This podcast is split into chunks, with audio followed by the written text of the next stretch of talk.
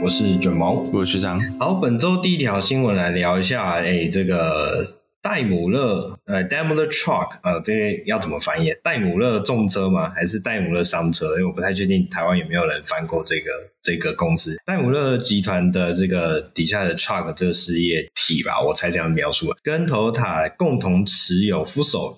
以及 Hino 好，然后即将要着重研发所谓的氢能源商用车，来做所谓的碳中和的转型。好，诶，那首先我必须先回忆一下，Fuso 我记得是呃原本是米兹必须底下的，对，然后再有被、嗯、就是你刚刚讲戴姆勒集团入股啊，对啊，对对对，好像甚至是直接变成戴姆勒戴姆勒持有，对，对我印象中是这样子，所以它其实现在是。欧股，它只是挂着三菱 Mark 的欧洲车，可以这样讲吗？OK，好，那 Hino 的话，其实我们前阵子也啊，应该闹得沸沸扬扬的啦，就是当时的一些也是一样排放的数据造假的这些问题啊，日野商车集团好也是有这些消息。然后我记得以这个日系商用车、日系大型商用车来讲，Fuso 跟 Hino 算是两个算是很算最大的集团吧。呃，不能讲集团了，最大的品牌了吧？如果我没有记错的话，所以这两间品牌其实有一点像是这种敌对哦，就是竞争者的关系。那这个新闻就整个就是还蛮哦，蛮令人蛮令我感到意外的，就是他直接把 Fuso 和 Hino 这两个品牌给哦融合起来，当然没有不是真的结合啦，就是一种互相合作的概念，然后成立了所谓的新的控股公司。哦，这种感觉就很像之前呃福特跟福斯的这种联手的那种。感感觉哈，所以也是两个很竞争的品牌，好像两个很竞争的关系，然后去做所谓的合作。所以这四间车厂同时签署了所谓的合作备忘录啊，就是有所谓的 MOU，然后致力于刚刚有提到的氢能源商用车的这个先进技术的发展。所以这一个 Fuso 以及 Hino 会有母公司，就是刚刚提到的 Daimler Truck 以及 Toyota，好，这两间母公司以五十比五十的比例平均出资来成立一个新的控股公司。那未来这两的品牌就会以对等的方式啊、共同开发以及生产所谓的商用车款啊、这么样的一个算是我觉得算是蛮大的事情。然后重点是他们好像是真的会进行所谓的合并哦，因为看到的这边合并案预计会在二零二四年完成。所以关于这个 Hino 啊，就是我们刚刚也才聊到啊，当时前阵子 Hino 的那一个所谓的呃丑闻事件，我在想这是不是有一点契机在里面？因为 Hino 当时也被逐出了所谓 Toyota 底下的一个这叫 CJPT 的这个联盟嘛。好，逐出以后等于算是给他一点惩罚，或者是还是说也不是叫惩罚，就是直接放弃了嘛，所以就直接把他们给卖掉，这种感觉是有一点。令人感到呃好奇，不过因为氢能源的这一块啊，那个 Toyota 自己一直都有花很大的心力在研究跟着手啦，所以我觉得以这一间所谓的未来的合资公司来说，很大一部分的技术其实应该也是会来自于 Toyota 母集团，所以这整件事情 Hino 在这么样的一个商业策略的事情之中，它的定位以及它的母公司对它的态度，我觉得这也是值得令人再进一步深思的部分。所以无论如何啦，这么样的一个算是所谓的强强联手嘛，可以这样讲哦。这奇怪，最近好像很常用这个词。这样的强强联手，后续会有什么样的发展，以及会怎么样去影响到日系商用车在未来的市场布局？这其实是一个值得再继续关注的消息。那我记得台湾的 Fuso 目前好像是还是挂在挂在谁的下面啊？也是玉龙集团吗？没有，不是吧？不是，不是玉龙集团，吧？他有一个总代理，不就是哦？有个总代理就是经销啦。然后，但是原本是好像原本是三联体系吧？那叫什么、啊？嗯、叫做裕裕毅吗？裕毅汽车。裕裕汽车听起来就跟裕隆有关系啊！对啊，对对对。哦，我现在在看你台呃台湾有一个台湾戴姆勒亚洲商车啦，但是这个我猜它应该也是有一些可能别的机别的台湾公司的占股在里面啊。嗯，总而言之，未来在台湾的商用车市场，呃，就是 Hino 跟 Fuso 是两大体系嘛，那后面会有什么样的变化，其实也是在值得。哦，进一步的去关注的，我自己是觉得这样子。那聊到头塔的氢能源的这一块啊，哦，最近在日本哦有一个富士二十四小时的耐久赛，其中就哦在摊呃这个叫做场边的摊位哦展示了最新款的车子啊，这个最新款的车子其实也是大家一直以来非常好奇的，就是传说中的 Crown Sedan 量产版的车子。OK，那 Crown 的产品我们之前也跟大家聊过嘛，首先是台湾已经有进来的那个叫做 Crown 先挖哥 Crown Crossover，对对对对，然后再来是号称 Mini Pro Pro 上轨的那一台叫做 Crown Sport，是不是？嗯，对。好，这两款车，那现在啊、哦、最新版的，或者我们讲说最直接。继承 Crown 的这一个称号的 Crown Sedan 也正式的跟大家亮相。那同一时，呃，另外还要再提的一一个点是，它展出的这一款车型啊，居然是所谓的左驾设定的 FCEV 氢燃料电动版本。所以这其实呃还蛮特别的是，因为我们知道日本并不是所谓的左驾市场嘛。那呃，你展率先展出的这一款居然是左驾的设定，看起来它应该是比较着眼于海外市场的这么。一个车型，然后你同时也去展示了它的是先先进技术的投放，或者我们讲说呃氢燃料版本的量产版本的投放啊，这也是一个值得去呃推敲的状况。那这款车因为其实现在算是一个初期的揭露啦，那我们可能一些细节的部分就先不特别去谈，我们大概简单的描述一下一些规格。那目前它的这个尺寸的话，我们来描述一下尺寸，它的车长。是五零三零，然后车宽一八九零，哦，车高是一四七零，轴距是三千啊 m i l i m e t e r 的设定，哇，这真的是一个很大型的车诶，就是。确实是可以去继承所谓 Chrome 这样的一个称号，算是还蛮那种大型房车、大型豪华房车给人家感觉应该要有的尺寸的这种感觉。那呃，这一款车的这个车车的造型啊，看起来就是延蛮延续 Crown，不管是呃 Crossover 或是这个 Sport 版本的那种大斜背溜尾，OK 的这种造型车尾线条，只是它的这种大斜背溜尾啊。哎、你我自己一看到这个线条，我率先会想到的是最新一代的 Civic 的那一种。我不确定是 Civi 的五门版本还是四门版本，那总而言之就是直接一条线拉到车尾，然后再往下的那种视觉感，它不会有像前一些之前的车子是这个线条拉到尾巴以后，还会有一个大概零点五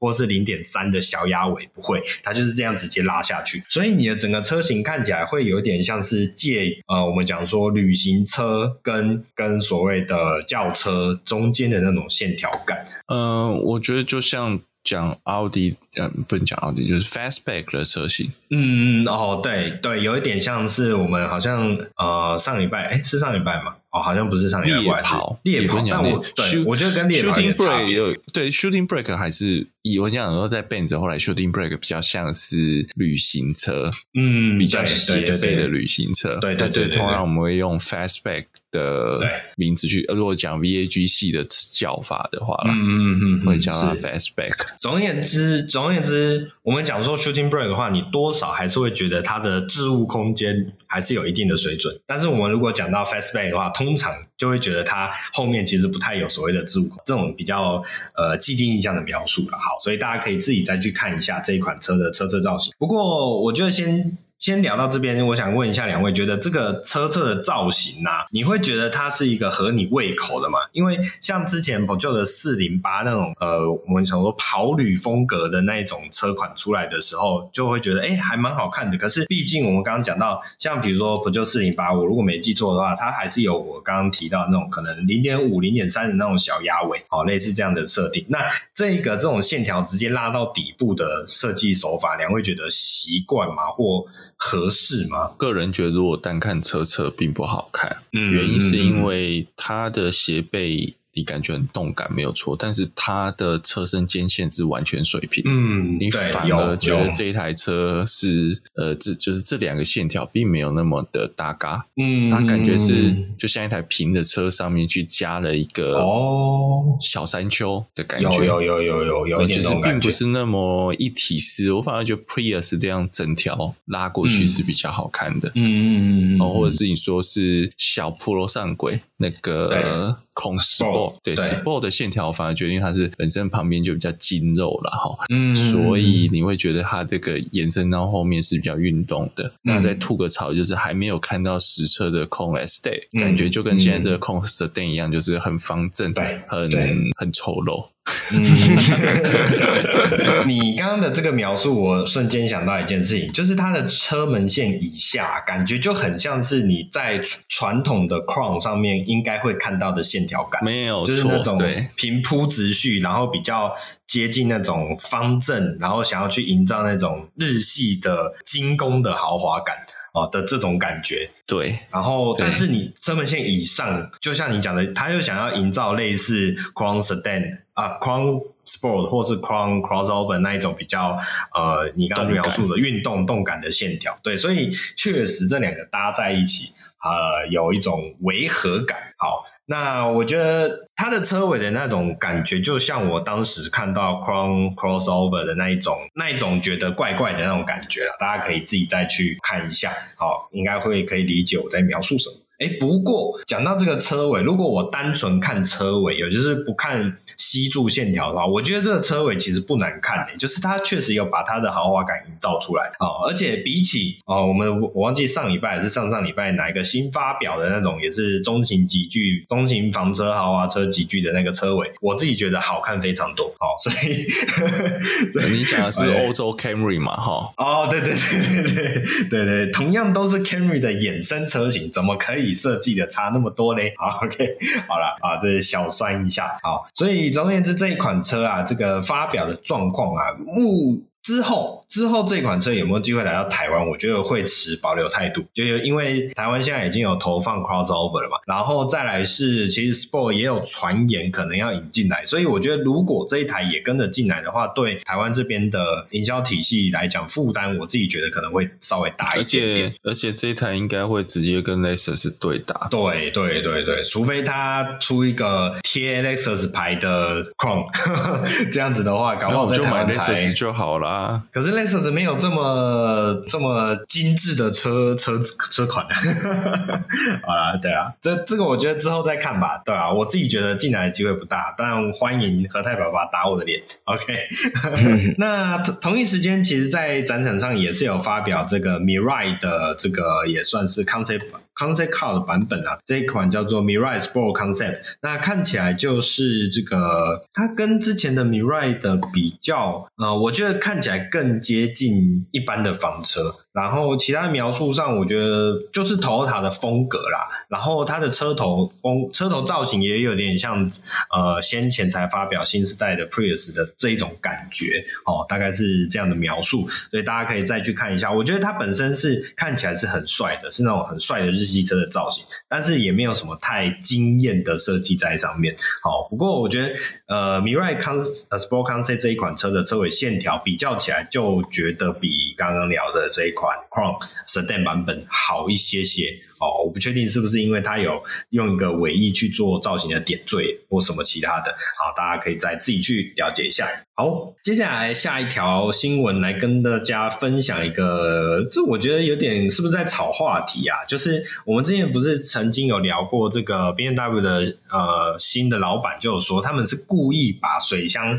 护罩做得非常巨大，好去营造出一些类似所谓的话题性啊，或者想要去营造所谓的呃特立独行的视觉感。那这个消息不只是这个消息一出来，应该说在这之前，他们边他们慢慢推出一些新产品的时候，这种超大型的双肾型水箱罩，其实就很多人一直就有在批评。OK，就是喜欢的人。可能会喜欢，但不喜欢的其实非常多，也很多人在描述说，这根本就是呃破坏了 B N W 一直以来的设计感。那最近呢 B N W 的设计总监呢、在接受媒体采访的时候有表示，其实接下来的品牌车款会使用更加简洁的外观哦，那水箱护罩不会再如此的呃，我们讲说惊人啊。那这样子反反复复啊，其实真的有一点搞不太懂 BMW 现在的设计思维到底想要着重在什么东西上面。因为我觉得呃，BMW 最近的设计啊，水箱罩呃的造型令人感到讶异，其实那只是一个其中的小部分而已。其实 BMW 一直在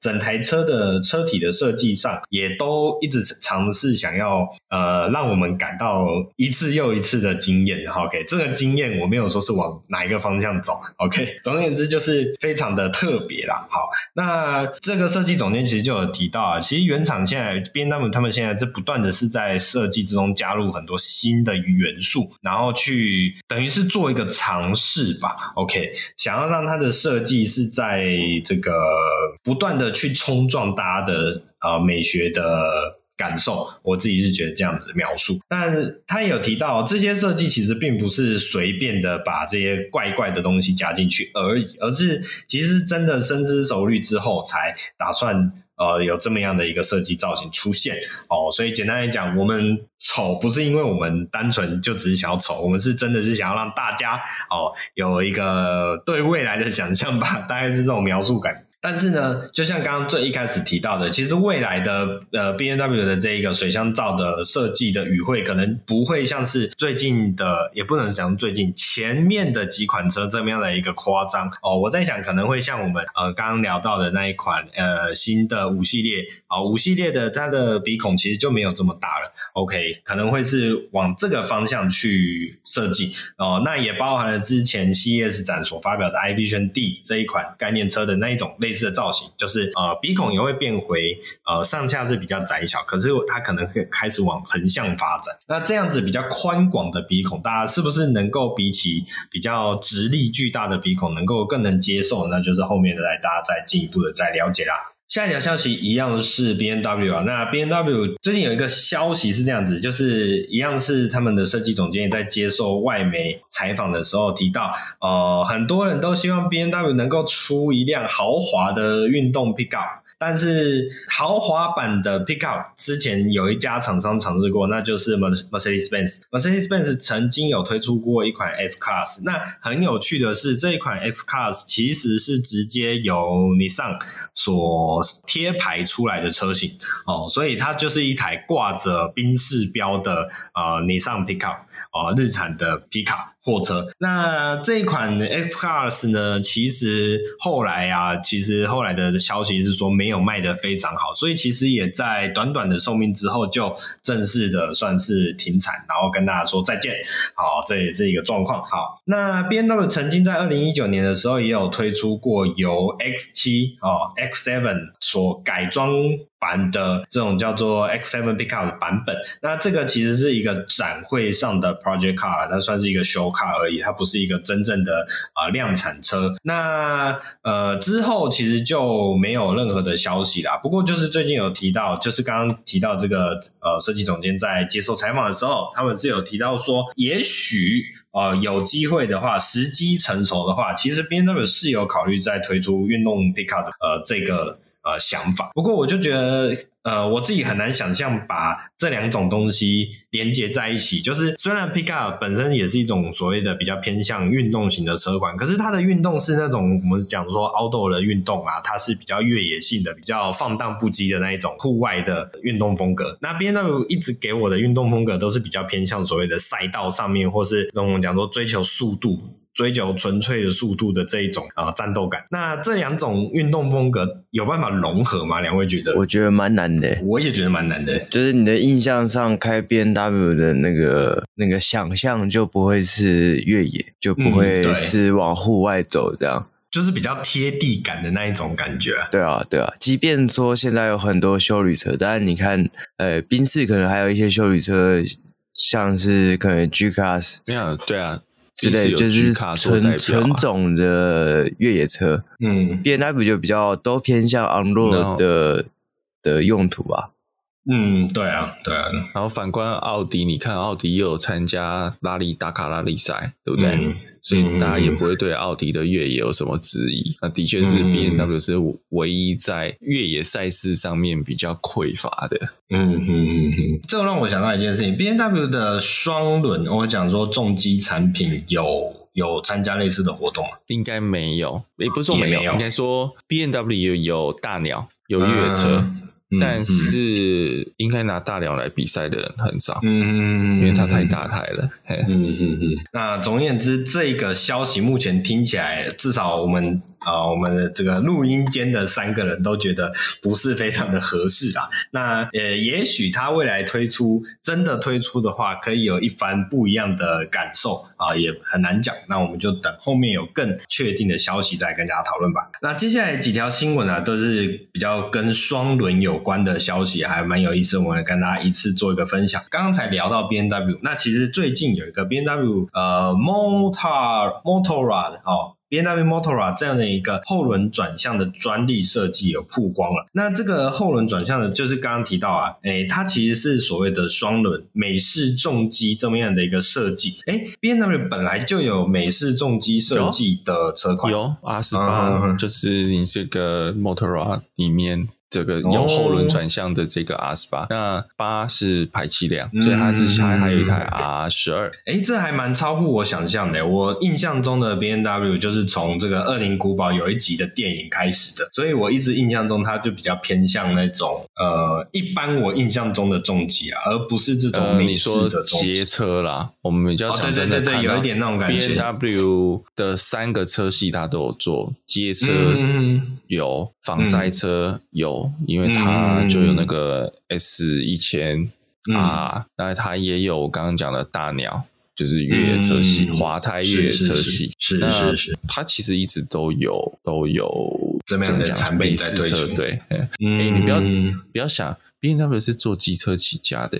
嗯，那时候还有种他是做引擎起家的，哦、是是是，对对对对，好，那所以刚刚有聊到这美式版本的重机，然后他就把所谓的后轮转向系统也设计在上面。那呃，目前看起来这个后轮转向哦，它是利用一些多连杆的设计啊，然后让你的后轮可以像是目前一些豪华车款的后轮，也可以摆出所谓的脚跺脚，可以这样讲嘛？用跺脚来形容，就摆出它的。跺脚以后，让车身哦可以有更大幅度的转动，然后去增加它的呃，应该说减少它的回转半径啊，然后增加它的回转效率哦，这么样的一个设计。好，所以呃，两位觉得以一款重机来说，或一款双轮车来说，后轮设计会有它的必要性吗？会有它的特特色吗？我觉得以这个车型需要，因为它轴距很长，哦、车子又很重。嗯这是一个很好的辅助，在低速的时候，嗯、高速我觉得不需要。嗯、低速在市区回车的时候，嗯、尤其是倒车的时候，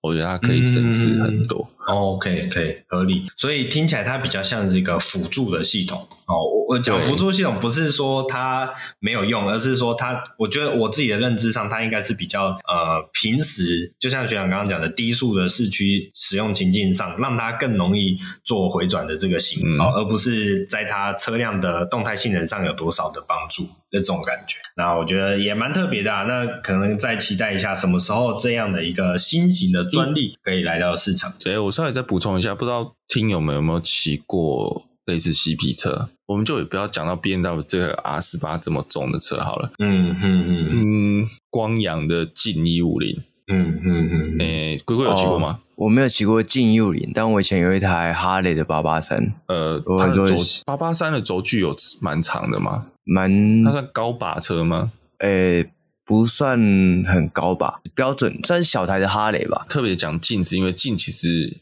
不重。它其实就一百五单缸的引擎而已，嗯、但是因为它的姿态的问题，造成它很难回车。嗯嗯嗯嗯嗯，所以其实对这种，我觉得主要是骑姿的问题，这个后轮转向是有帮助的。那你说街车，我就觉得倒还嗯还好，这是一般人家都会讲的比较偏向躺姿的那一种状态，对躺躺着的后躺的那一种。因为二十八帧的车子很大一台，嗯，哦，所以它也需要这样的转。其实就像有点像我们在讲说高级房车的部分也会带后轮转向嘛，像奥迪的 A 七啊，呃，奔驰的 S Class 啊。那你有时候短轴距的车有在在后轮转向，撇除跑车以外，短轴距的车通常也不不太需要后轮转，因为它本身回转半径就够小了。嗯嗯嗯，是。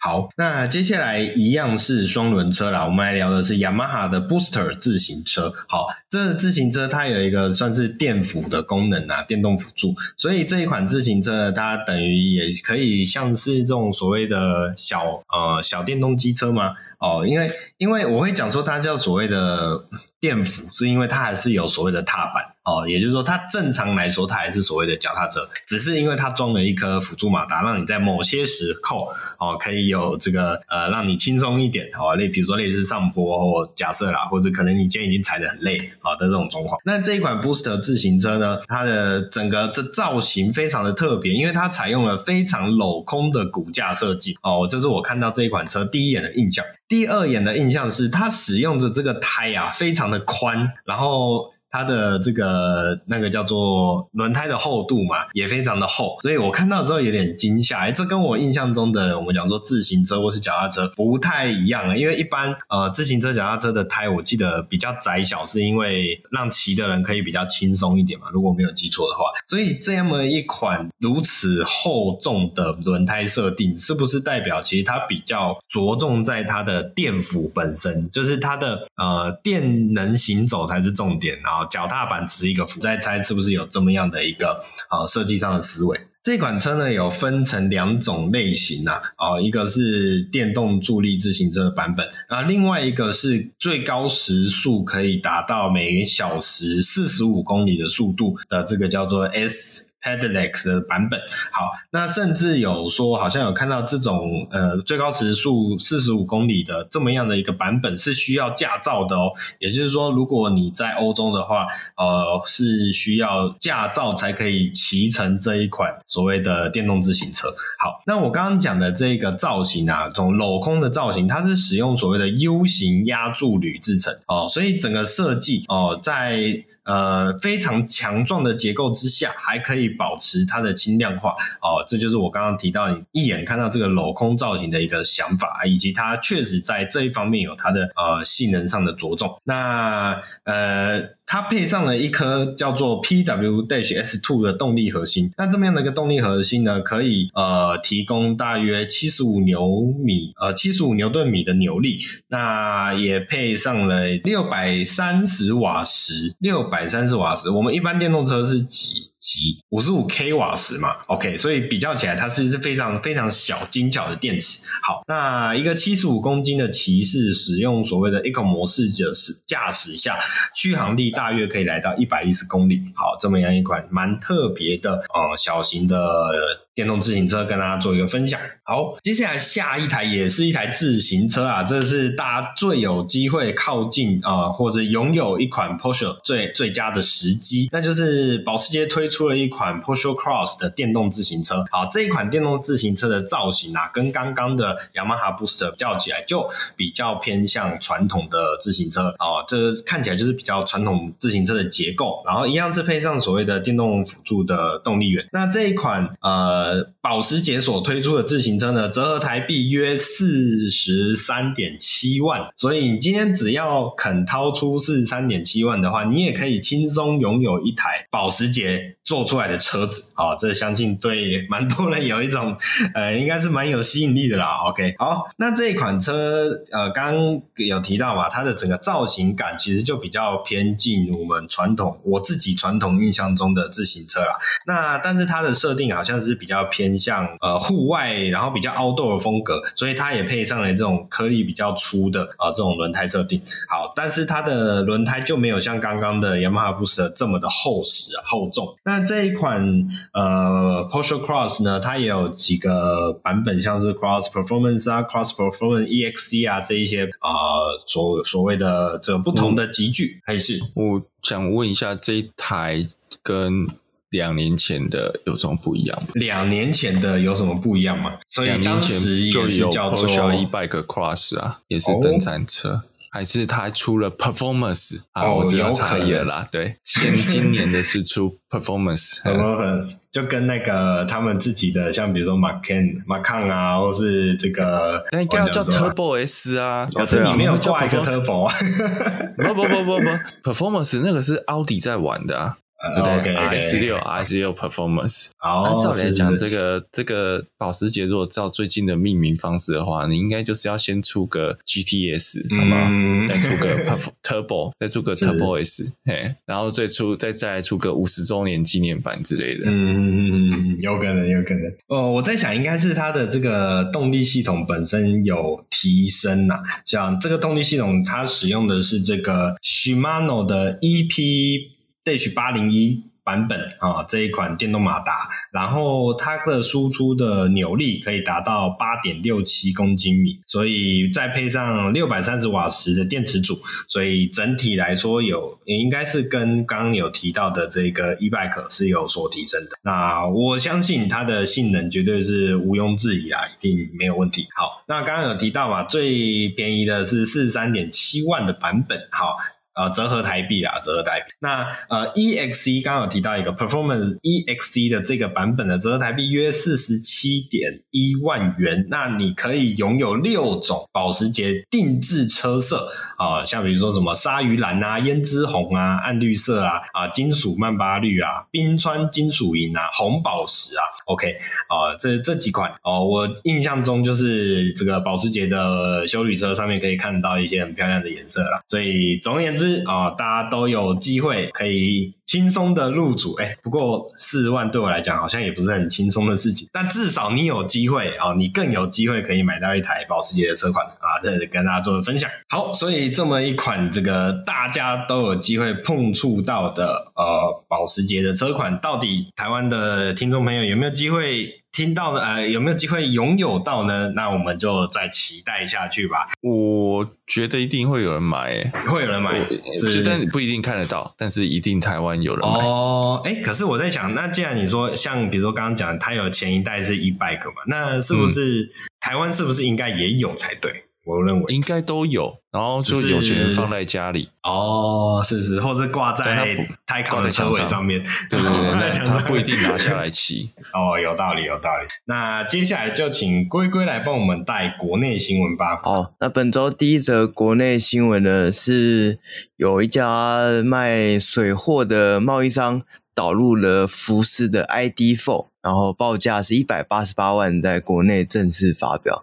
那这一次导入的这个 ID.4 啊，它导入的车型呢是配备大电池版本的 ID.4 Pro，那它的电池容量是八十二千瓦小时，在 WLTP 的测试规范下，它的最大续航里程为五百二十公里。以五百二十公里搭这个车长，好像还蛮不错的，应该是比目前市面上各大家推出的呃有一些小型的电动车都还要来的表现优异，这样。五百二是接近 Long Range 的，诶，Model 三 Long Range 的，没有没有没有没有，呃，因为它是 WLTP，所以我们大概合理使用上吧打个八折。嗯嗯，哦，因为呃，我记得特斯拉大部分都是用 EPA，所以比较准。哦，OK，所以打个折大概四百公里的实际使用里程吧。其实我觉得这是标准值啊。嗯嗯嗯，那它的。动力呢，则是一百五十千瓦，大概两百零四匹左右。对，那呃，这家贸易商有表示啊，如果你团购凑到十台的话，就可以用每一辆一百六十八万的这个优惠价格来购入 Volkswagen 的 ID.4。嗯，那两位觉得这台车以这个开价在台湾的市场上有什么竞争力吗？它应该会把万电动车变成是对到 Raffle 吧？呃，不是 RAV4，是 bZ4X，对，它续航里程一定，它级距差不多，但是它续航里程一定比 bZ4X 好。对，理论上是对，没错。但是我觉得一个考量到一个，像那次开了 RZ 四五零一之后，我觉得一个问题是它行路质感有没有那么好？哦，有没有 RZ 四五零？呃，RZ 四五零，RZ 四五零应该贵多了？两百多万。呃，就有没有 bZ4X？这么好，嗯嗯嗯嗯，我觉得这个可能要开开看，因为那时候开过 EV 六是稍微失望，就是路感嗯，我不知道，就 EV 六特别有一种电动车独有的感觉，因为跟跟他自己 Kia 的汽油车开起来的感觉都不太一样。可能就是因为很重的重量，然后加上呃悬吊啊这些组合起来，就我觉得是需要重新去适应它的这个感觉。不是开 EV 六，你的感觉不是在开车。你要重新适应它没有错，因为你开的是一条船。哦、对对，晃动的幅度比较大。对，那这个 ID.4 啊，应该是没有机会这个试车啊。我不太确定说大家去这个贸易上有没有机会，诶，可能他们有试乘车之类的。我猜搞不好有机会有，他们可能老板自己进一台来开开看之类的。对，如果有兴趣的话，可以去。找这一家，你你你应该在 Google 上搜寻 ID.4 外汇，应该就找得到了。对，嗯、有兴趣的话就可以去查查看这个资资讯。这样，嗯，我看他同一家公司啊，其实在今年一月的时候也有消息，就是他们也有引进 ID.3，就是 ID.3 ID.3 已经挂牌了。对啊，对啊，对啊。所以，然后我现在看价格好像是接近在一百五十八左右。那我自己是觉得，如果像刚刚开 ID.4 开一百六十八万，就是团购价，但但必须先提一下这是团购价。呃，这个价格我觉得算是会吸引，就是毕竟一个欧系电动车的版本，然后又是福斯，其实福斯在台湾的这个市场价值跟好感度来讲，我觉得也算有一定的成绩啊。所以这么样的一个产品，其实它会有它的客群在，对吧？嗯，所以我自己觉得还算。不错，只是就是，是嗯，我我想到是另外问题是，我们不是一直在说为什么台湾服饰不进爱迪系列吗？对啊，对啊，那他现在外汇商进了之后的后勤怎么处理？对，我刚刚也是最正想接这个，不像大部分油车是进，你可能已经有像那种竹系在这里啊，只可能没有那个型那个型号，对不对？对，但这样可能大部分零件都还是弄得到。哦，我知道。我知道有一个方法可以弄得到，这时候你就可以上这个拍卖网站找 VAG 小叉，哦，他就会帮你从中国弄进来，不管你是要马达还是 避震器还是电池包，应该都没有问题。因为因为这些呃 ID 系列的电动车在中国是有国产版本，对，是有，所以对对啊，所以如果真的要真的有心的话，要把这些零件弄进来，应该，但是我觉得零件一回事啊。你的谁要换维修？对，谁要换？这就是看他们有没有商业头脑啊。换坏了谁负责？这个当然是这个，请详请详阅公开声明书。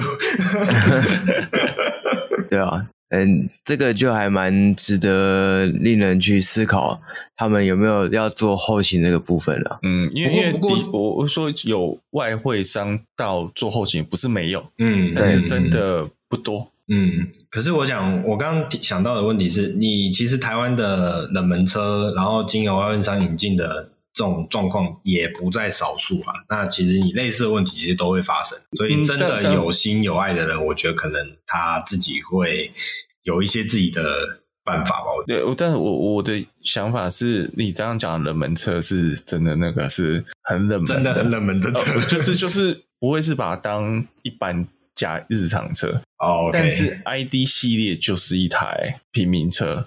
我讲的就是说，它的设定就是一个呃，在德国，因为 ID 三其实在欧洲卖的很好，对，它就是一台非常片化的车型，就是纯电版的 Golf 而已啊。对对对对对，那个概念，那它就是一个普遍化的车型，但是你却。要变成在台湾，反而是要用这种稀有车的感觉去看待它，嗯、这是蛮矛盾。不过我觉得就尝鲜呐，就像我记得这个呃，Nintendo 的 Switch 刚推出的时候啊，台湾好像一开始也还没有进来嘛，所以那时候也是有很多所谓的水货哦，就从日本带进来的。所以我觉得。总是会有人想要尝鲜吧，我自己是这样觉得。就是你你的意思是你的展望是觉得未来台湾福斯还是会进系列？我还是觉得他迟早要进来啦。他怎么撑着总是得要进来的嘛。你终究要开福斯的电动车。对啊，对啊，这真的是很奇怪，就是他到现在还不进来。而且，哎，我好奇一个点呢，福斯的目前的在台湾的产品线好像也没有足够的。呃，我们讲说混动版本的车型啊，或是 PHEV 的车型，好像也都没有哎、欸，都没有。所以它的卡费机制是为什么有办法可以？还是它都跟特斯拉买碳权？跟 台特买碳权，会不会是它是用整个 VAG 算？可是你整个 VAG 目前也只有奥迪有有电动车啊，保时捷算吗？哦，保时捷有，可以一起算吗？但因为他们是不同的，保时捷应该是不学跟他们一起算。对啊，住在台湾。对啊，所以我觉得，我我我觉得这也是一个蛮玩味的地方，就是台湾服饰好像他怎么办到的？对啊，对，还蛮厉害的。你看，连你看像 Hyundai，Hyundai 现在也在台湾推出这个途尚的 Hybrid 版本嘛，如果没记错的话。然后和泰其实也一直推出蛮多，呃，尤其是它的这个 Hybrid 已经算是。上到 Altis 的这种入门车型都可以买得到的呃版本，然后 MG 一进来也是有给 PHEV，所以其实各家都已经在想办法运作这一方面的。那到底他们不是现在他们的布局是什么？我我其实很好奇，我自己是很好奇。不过最近不是有新闻说，就是台湾现在卖的车系里面，只要有 R 的 R 都占其实蛮高的比例，嗯，因为大部分。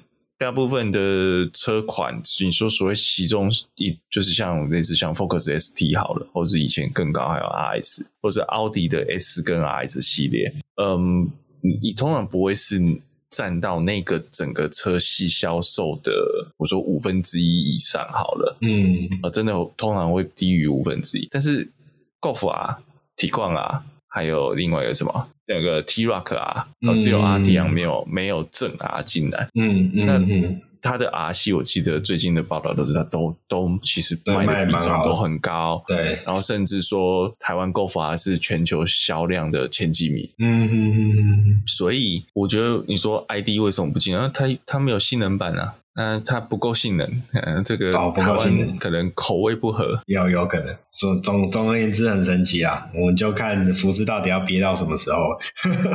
那我们就就再接着看吧，就等等看啊，看今年会不会福斯还有这个新的消息这样。那下一个新闻呢，是我们先前有聊到的跨界轿跑 Peugeot 408正在台湾上市了。那这一次呢，提供了三个车型，它的售价呢分别是一百三十六点九万，然后 GT 车型一百四十九点九万，跟 GT Premium 一百五十六点九万。然后它另外还提供了全景天窗，还有夜间驾驶辅助系统，多元化车色可以选配。这样，好，学长对价钱有。要表达意见，不是，我不是对价钱想要表达意见，我是想说他，你说刚刚提供三个车型的，对，那他是不是三个车型，一个车型只给一台，还要抽签，又要抽签，又要抽签，跟那个抽股票一样，有没有？OK，好，那它的这个动力就如同先前有聊到的，它就是全车系都是使用一点二升的三缸汽油涡轮增压引擎，那搭配。EAT 八的智慧型八速手自排变速箱，最大马力是一百三十匹，跟二十三点四公斤米的扭力。那这个车型呢、啊，就是开价，应该说两位觉得最后的这个报价怎么样？一百三十几万入门的价钱，其实我觉得还不错哎、欸。现在车子都好贵了，嗯、一个 Peugeot 这么风味独特，嗯，风味好像不太对，风格独特的车型，呃，我觉得一百三十几万买一个 Style 还不错，嗯。嗯，而且毕竟它是中型房车，嗯、对啊，不开快嘛，动力小没有关系啦。我我觉得啊，以 Peugeot 的车型来说，这个价格是还算不错，没有错，但是还是一样那个动力问题啊，就是我开。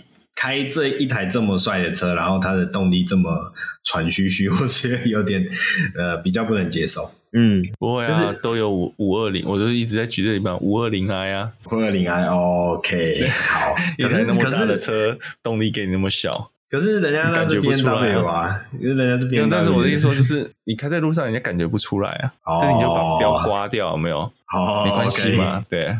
可以可以可以。好，那这个车型呢？我看一下有什么字。宝嘉联合有这个提出啊，就是目前有望在六月底之后就可以展开交车了。所以如果你对这个四零八的跨界跑旅有兴趣的话，可以这个询问经销商。那我自己是觉得啊，如果买这个车，应该要买到中阶就 GT 以上的车型，因为在入门的车型上，它少了一个 3D 视觉的那个仪表板。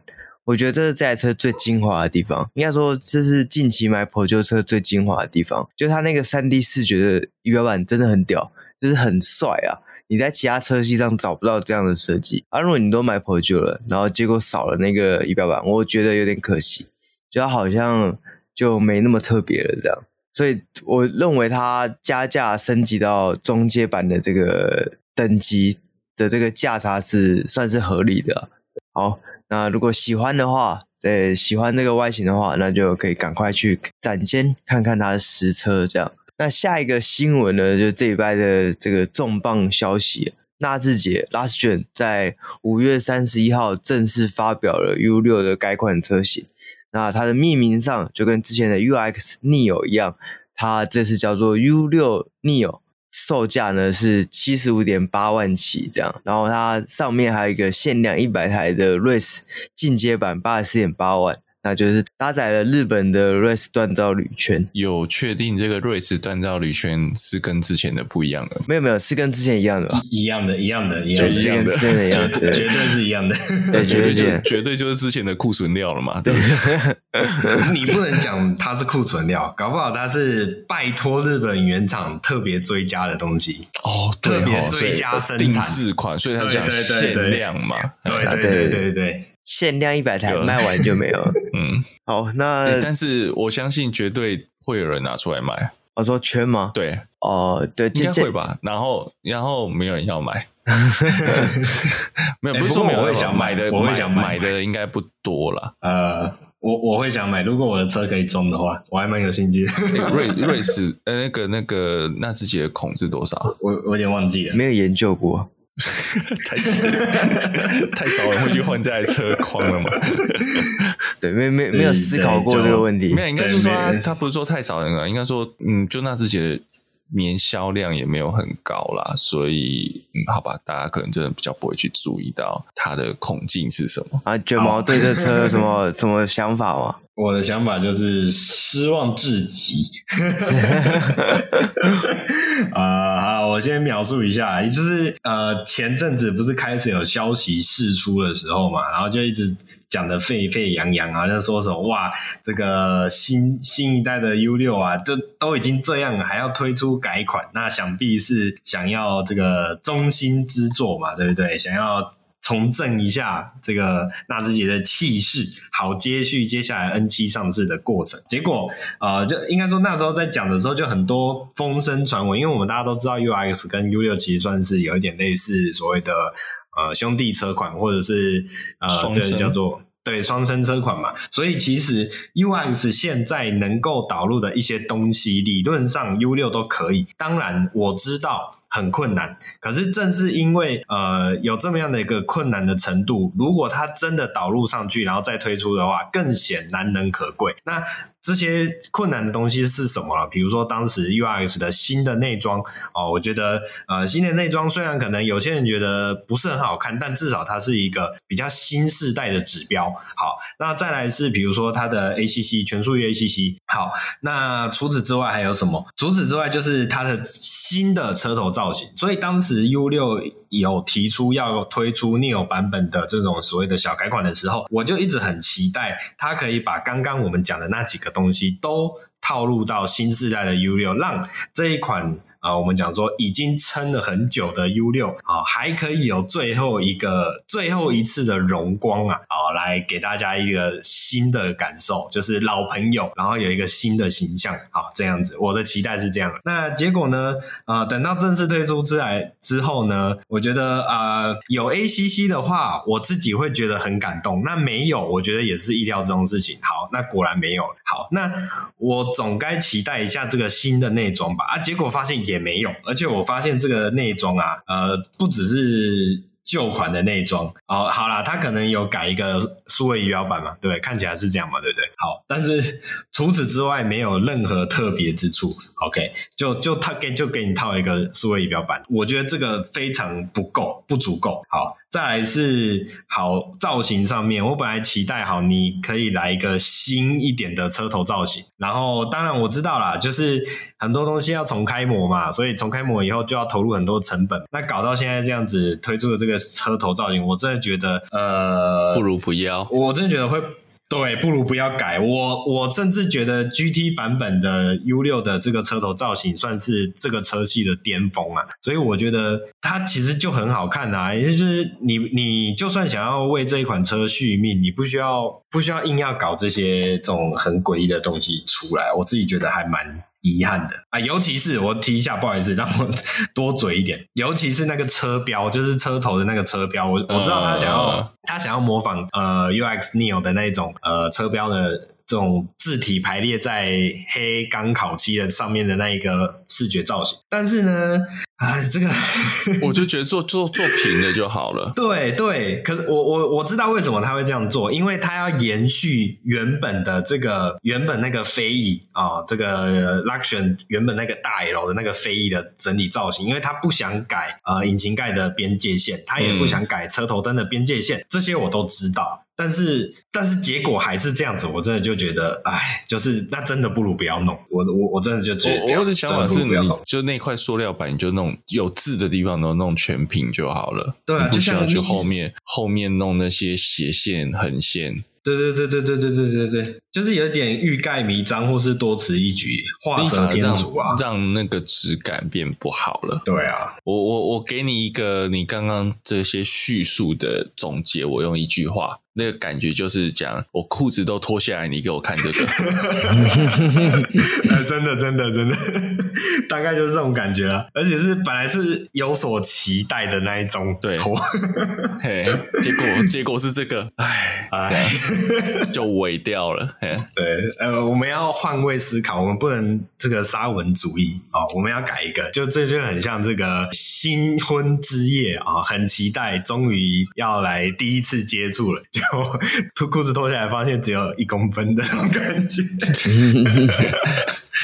对，那不行，这个有时候当下反应是噗哦。好了，OK，就就真的觉得很可惜。哦，因为我真的觉得很可惜，就像你讲，内装没有过来啦。对啊，因为你都叫 Neo，其实大家第一个想到就是内装，外观其实本来大家都不会对那自己有所期待。嗯、但是就我们讲 URX 的那个 Neo 的内装。是，我觉得是大家一个期会会有期期望的重点，会产生期望的重点。嗯嗯。不过不过，就像 各位你那时候说很失望嘛，对不对？嗯，对啊，就你没有期望，你就不会有失望啊。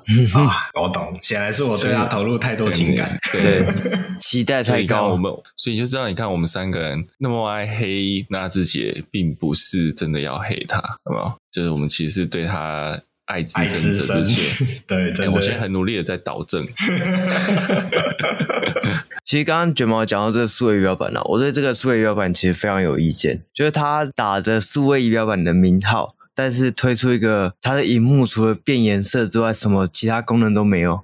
那你这这这个也算是数位仪表板吧？我会说这个其实就是预算问题，因为其实以整片 LCD，呃，我记得我跟那时候忘了跟哪一个车厂的相关单位的有稍微聊，其实做那个 LCD 的厂家大概就是那几家，那个膜就大概就那几家，嗯、那只是大家在讲的就是你后面界面的刻字化怎么样而已。嗯、那大概可预见就是这个东西就是涉及到预算问题，他买了硬体，接下来他只能做一些公版的事情。嗯，他并没有多余的钱去请协力厂商帮他做比较不同的刻字化，嗯。嗯嗯，然后可能自己也没有能力做这个后台开发，嗯，就造就了一个呃最低规的全数位仪表板，嗯嗯嗯，因为我看到这个东西的时候，我想象，因为它就是一个数位仪表板，然后双圆的造型嘛，然后可以换三种颜色，我看到的时候我就想到这个 Toyota 的 Tercel，就是。一样是双圆的造型，然后仪表板的旁边有三个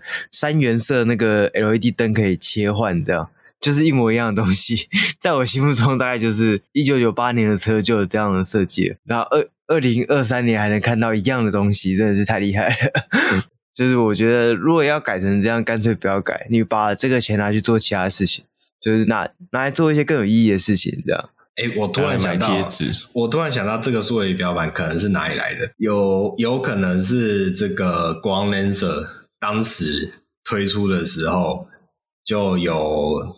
好，诶、欸，就以当时来讲，还算蛮震撼的，就是呃新版的光 Lancer，然后配上数全数位仪表板，啊、呃，以平价车系来说，那时候算是蛮前卫的哦。所以我在想，可能是同个集团的东西吧，沿用。那我现在。对对对对对，我现在看起来也也是类似啊，就是双环灯嘛，然后呃，就也没有什么太特别的造型或功能。嗯，那我我觉得刚终归刚刚讲的这些啊，就是结论，我自己的小结论啊，我都可以体谅你现在要改什么，对你来说都是一个很大的负担。对，那还是最终的那句话。那既然如此，那干脆就不要改，嗯，就慢慢卖，慢慢卖就好。对啊，就我真的不知道他改这些，他预期可以一个月多多少销量，这是我蛮好奇的地方。真的应该多多没有办法增加多少，我我也觉得没办法增加多少。好，那本周的新闻就在这个悲伤又遗憾的新闻下面结束了。OK，那喜欢我们的话，记得帮我们按赞、订阅、分享，然后脸书、Apple Podcast 都帮我们评分、留言。那我们下一回再见，拜拜，拜拜拜，要奏乐吗？